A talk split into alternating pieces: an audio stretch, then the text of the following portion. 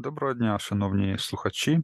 Сьогодні в нас черговий випуск подкасту Технічна база, який буде присвячений нанотехнологіям. Сьогодні на зв'язку зі мною є Богдан Привіт.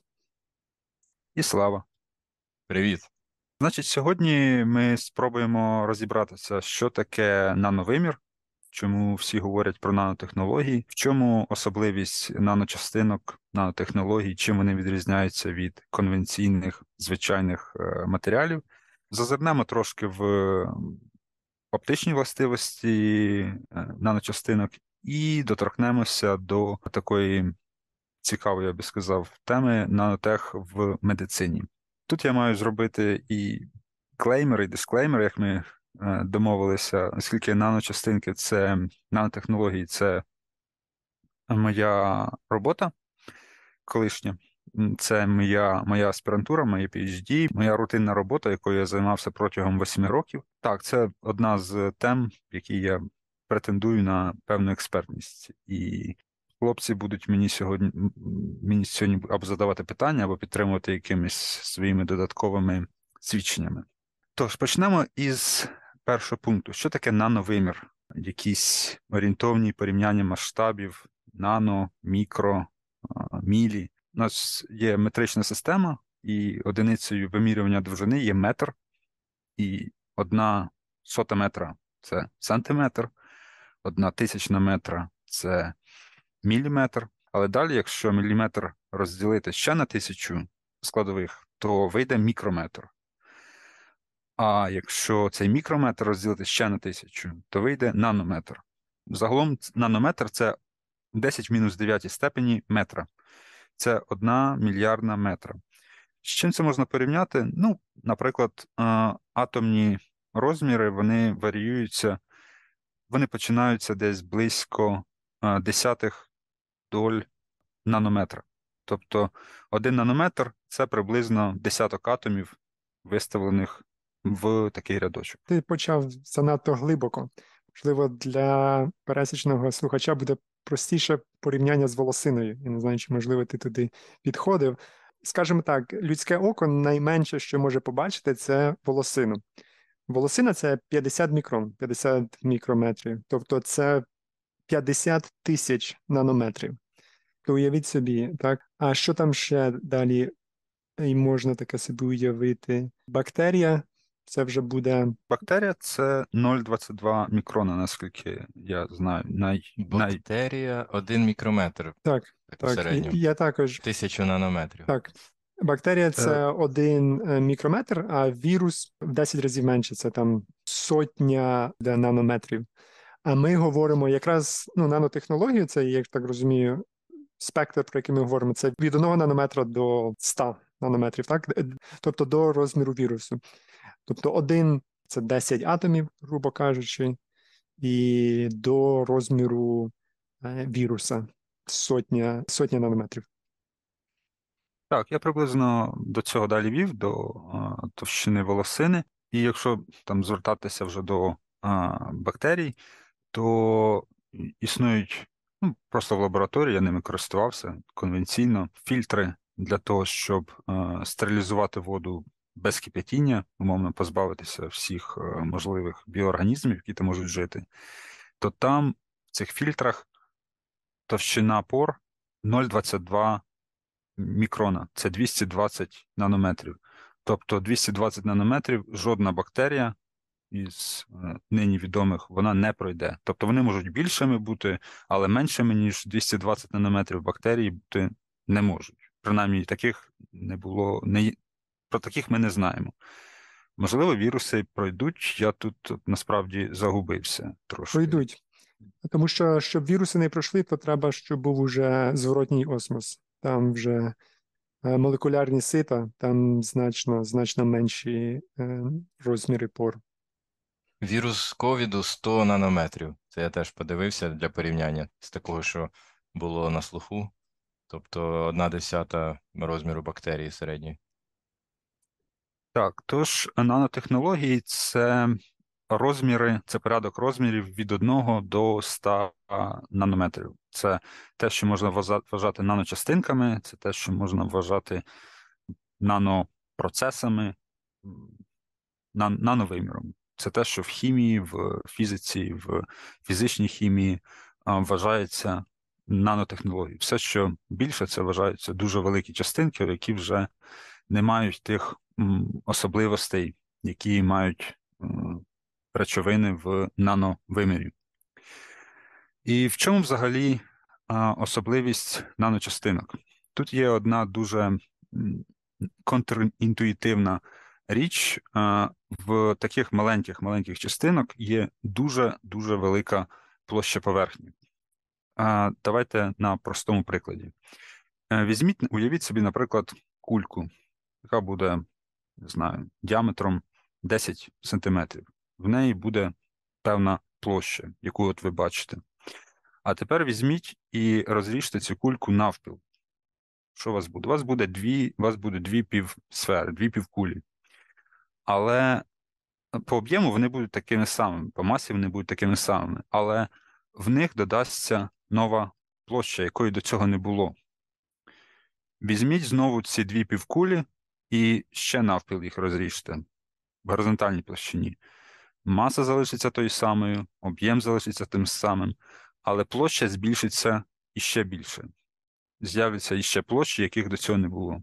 Те саме відбувається в, з наночастинками.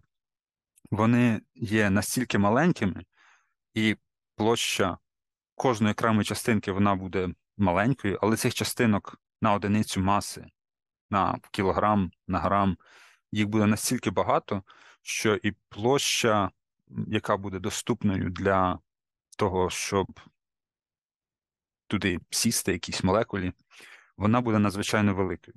Тому для отаких непористих а, матеріалів, які там частинки розміром до 100 нанометрів, а, площа поверхні доступної для, для адсорбції для, буде порядка сот, сотень, сотень метрів квадратних на 1 грам.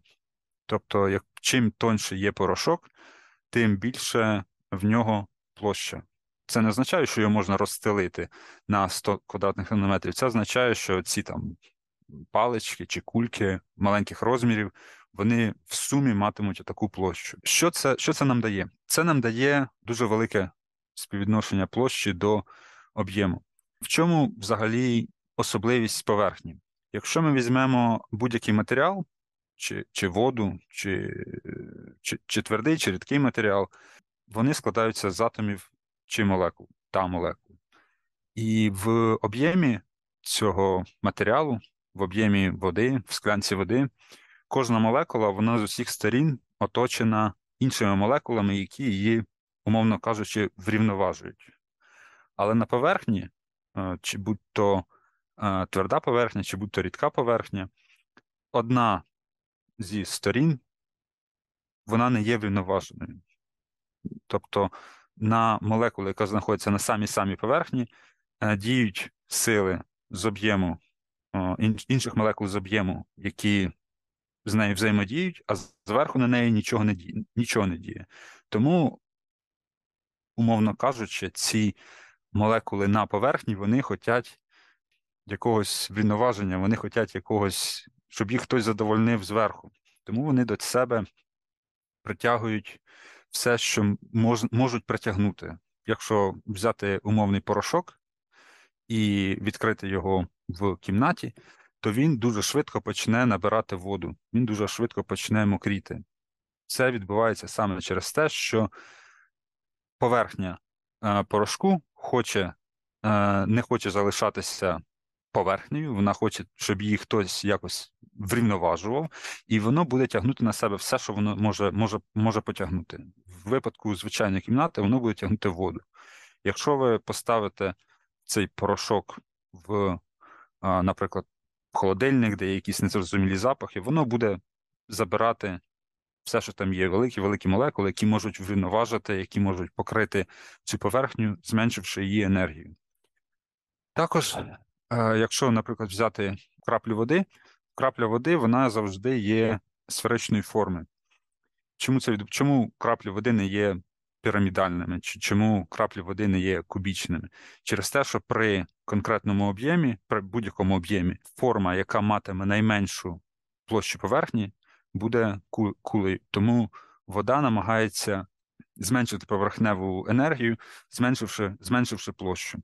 Це надає певних особливостей, але й певних там мовних проблем при роботі з наночастинками. Через те, що їм не подобається бути окремо. Їм хочеться мати меншу площу і менше взаємодіяти із е, оточуючим середовищем. Тому вони в будь-чому в розчині чи на повітрі вони намагаються агрегувати, вони намагаються злипнутися для того, щоб у них була менша площа доступна для, для адсорбції. Це природній процес. Розібравшися із е, такими поверхневими явищами, перейдемо далі трошки до оптичних властивостей нано- нано- наночастинок. Для чого вони нам взагалі потрібні? У мене є декілька прикладів. Це е, приклад е, наночастинок золота. Ми всі знаємо золото як метал з золотистою, жовтою поверхнею. Світло, яке відбиває, поглинається, е, яке відбивається від поверхні золота, воно ми бачимо його жовтим.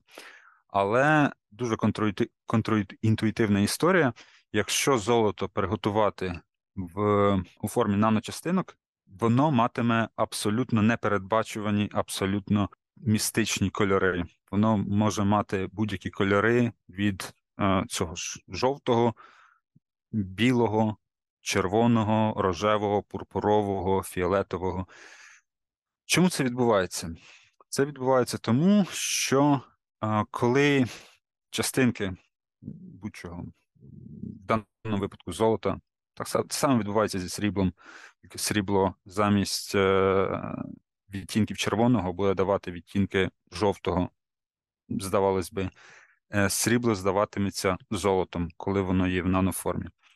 Тому що коли в нас є розчин е, наночастинок золота, розміреність цих частинок вона буде сильно меншою, ніж довжина хвилі світла. Ми всі, можливо, всі ми чули, що е, світло е, видиме, яке, яке ми бачимо в день, воно е, складається із електромагнітних хвиль довжиною від 300 до 700 нанометрів. Це довжина хвилі.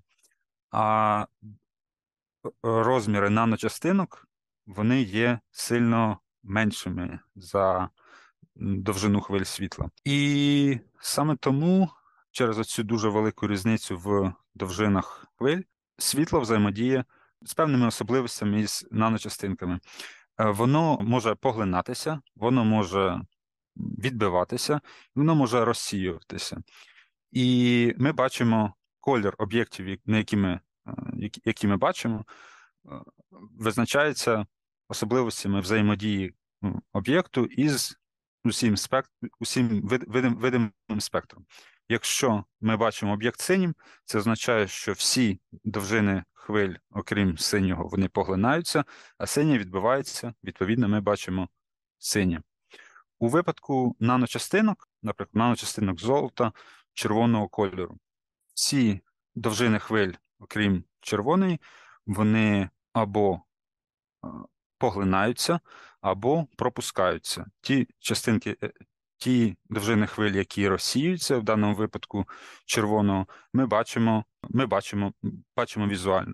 Також е, такий також дуже схожий до цього приклад, приклад синього неба. Ми всі звикли до того, що чисте небо є синім. Але е, ми не дуже часто задаємо собі питання, чому це так відбувається? Чому, чому небо є синім? Або чому на заході, е, на заході сонця небо, ми бачимо небо червоним, з червоним відтінком? Це відбувається з двох причин. Перше, це азот, на 70, е, який, із якого складається атмосфера на 70%. А друге, це е, присутність е, наночастинок в атмосфері. Це можуть бути кристалики льоду, це можуть бути краплі води нанорозмірів, які отак, так от взаємодіють із е, видимим світлом. Е, Що відбувається, коли ми бачимо синє небо? Синій, е, сині хвилі вони е, знаходяться на коротших, коротших довжинах хвилі, які є розсіяними які можуть бути розсіяними оцими цими частинками і молекулами азоту. Тоді як всі решта, довші хвилі, які відповідають за там, червоний колір, вони проходять. І коли вдень ми бачимо сонце, це є хвилі світла, які проходять повз нас, які є, які є розсіяними. Ми бачимо розсіяне світло. Е, Ми бачимо сонце жовтим через те, що за жовте відповідають хвилі трошки е, більшої довжини хвилі, і відповідно до нас доходить жовтий колір. А на заході сонця, коли ми бачимо сонце червоним, ми бачимо найдовші хвилі у оптичному візуальному спектрі. Це означає, що все, все решта хвиль вони пройшли крізь атмосферу, вони розсіялися, і до нас дійшли лише найдовші хвилі, які не провзаємодіяли із наночастинками, які є в атмосфері. Тому ми бачимо червоний. Для когось іншого в цей самий час небо буде синім через те, що в них ще буде день, а в нас вже буде захід сонця, і ми будемо бачити червоні хвилі від сонця. Дякую, Павло, за пояснення. Воно було дуже професійне, тому що ти працював в цій сфері, це зрозуміло. А я хочу перефразувати дещо, але з дуже дуже аматорської позиції. Тобто, що таке нановимір, що таке нанотехнології взагалі, що таке нановластивості? І Я б сказав би так: от Павло навів хороший приклад. Якщо ми візьмемо якусь частинку, візьмемо частинку, там, я не знаю, один сантиметр, візьмемо якийсь метал, сантиметр на сантиметр на сантиметр. От цього метала будуть якісь властивості, там теплопровідність, от колір, саме головне колір, тому що ми його бачимо, колір дуже легко зрозуміти.